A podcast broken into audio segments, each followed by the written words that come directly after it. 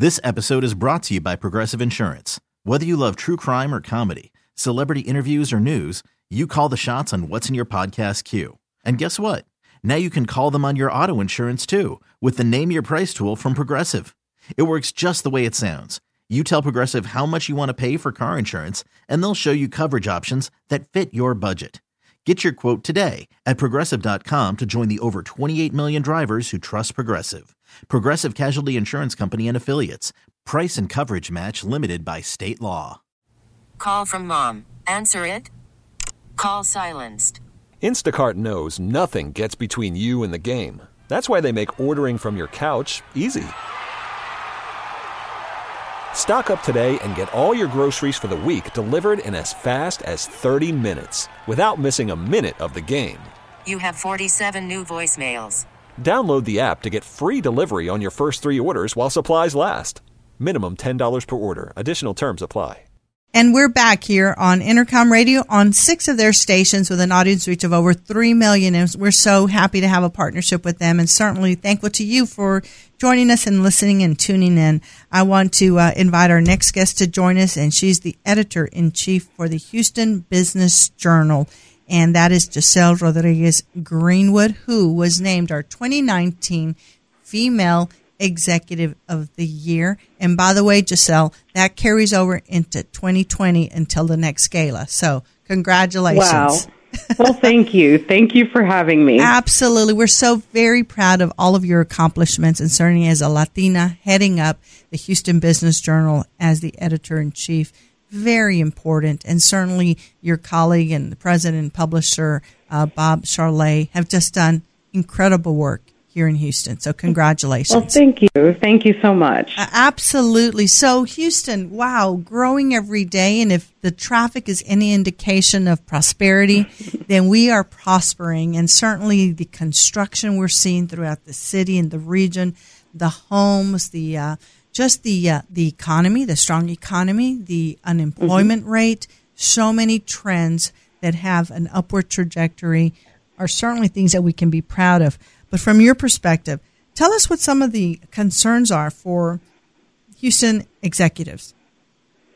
Well, like you said, Houston is continuing uh, to perform strongly versus the rest of the nation. Um, but we are an oil town, and that hasn't changed. Uh, so, right now, many executives are concerned with the state of the energy industry. Uh, we've seen a few energy companies have some layoffs. Uh, they're pulling back on their spending. And even though Houston has grown less dependent on the oil sector, it's still the largest driver of our economy.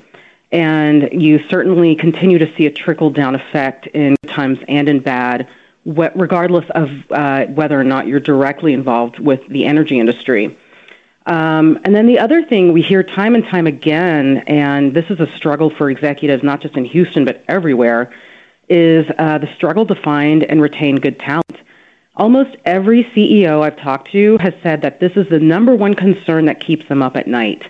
Um, Houston's workforce is very competitive, and it can take months to find the right person, uh, and that takes time and money. And then once you have them, how do you keep them there? It's it's a struggle, like I said, that every executive faces on a daily basis.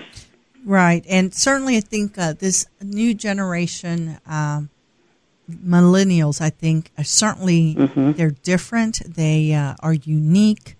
They have different expectations, especially when you're talking about um, them working with people who are not millennials and understanding oh, yeah. that dynamic and how to keep them engaged and how to communicate with them. And uh, so we have a lot to learn. And I know there are a lot of great people out there providing data and resources and information on this. But certainly uh, at the Houston Hispanic Chamber of Commerce, that's one of the things that we focus on is how do we keep our corporate partners connected to uh, folks that they can hire. And so we post jobs on our website, Giselle, uh, so that we can make sure that people are aware that there are opportunities out there. I think one of the things that we're seeing is having the conversation with, especially again, millennials, is uh, there's something to be said about having tenure at a company. And what we're mm-hmm. seeing when we look at resumes and other executives are telling us is that people are working one year, two years somewhere, and then they're moving on. And oh yeah, I uh, think the average lifespan of a millennial is about two years. yeah, and and uh, and that's very different from the people who are hiring them who have 15, 10, 20, 30 years at a company. And so I think we've got to find that happy balance of um, having loyalty there and uh, developing with a company and the company investing in those employees to develop them so that a few dollars or a few thousand dollars more a year doesn't take you away from an opportunity that long term may build on the career. So lots more to come in that particular space. But let's also talk about then uh, the economy. What are you seeing in that space and your conversations, and what are some trends here in the Houston area? Well, like I've said, Houston has um, had a very strong economy, um, and and uh, but we have learned from our lessons of the past. So I think what we'll see this year, and what we keep hearing uh, over and over again from economists, is slow, careful growth. Um, the Greater Houston Partnership predicts a more modest job forecast uh, than we've seen in the past. Um, you know, the Houston area is expected to create uh, 42,300 jobs in 2020 versus the GHP's prediction of creating 70, 72,000 jobs in 2019. Um, you know, some areas of growth for Houston uh, that, have been mentioned are the healthcare industry, government, accommodation and food services, and the construction industries all those industries are expected to drive job growth in Houston in 2020. Um, no surprise, the two sectors that will uh, that the G- GHP anticipates losses in are, of course, Houston's energy sector and the retail trade sectors, which is really interesting considering. Uh, you know, we have the advent of Amazon and retail on demand. Mm-hmm. I think you're seeing a lot of that trend come to Houston. Uh, you're also seeing a lot of these retailers set up uh, distribution centers, Wayfair, Costco, um, IKEA from a few years back. They're trying to get uh, goods to consumers quicker. Yes, and you see that all around. As an example, in the East End area, where we had the uh, old Foley's and uh, different mm-hmm. uh, the Fingers uh, a furniture company and others that now are housing all of these uh, Amazon trucks and vehicles. And again, it's in the name of progress, but there are unintended consequences sometimes. And definitely for retail, uh, we certainly are seeing it here in the Houston area with Macy's closing down more and more stores, laying off people. But I think also is that Houston is trying to be proactive. And I'll give the example of Lone Star College now offering uh, mm-hmm. bachelor degrees in nursing and in manufacturing and in cybersecurity. So the reality is that some of the jobs that were here before are no longer here. And so we need to punt and make sure that our workforce is getting degrees in areas where they can be hired and have that conversation with the universities, community college, and those corporate executives to make sure we're preparing folks for the future. So uh, that they are Absolutely. work ready and workforce development, as you and I both know, we're talking about yesterday at lunch with Bob, is that we've got to do everything we can to make sure that this next generation is prepared to actually be able to have a career and work. And that may mean a two year associate's degree, it may mean a mm-hmm. certification program. It may mean a four year degree. But the great thing is that Houston has all of those opportunities here, and uh, the affordability and access is readily available. Yeah, and there's another thing I will mention that, that we've seen as a trend.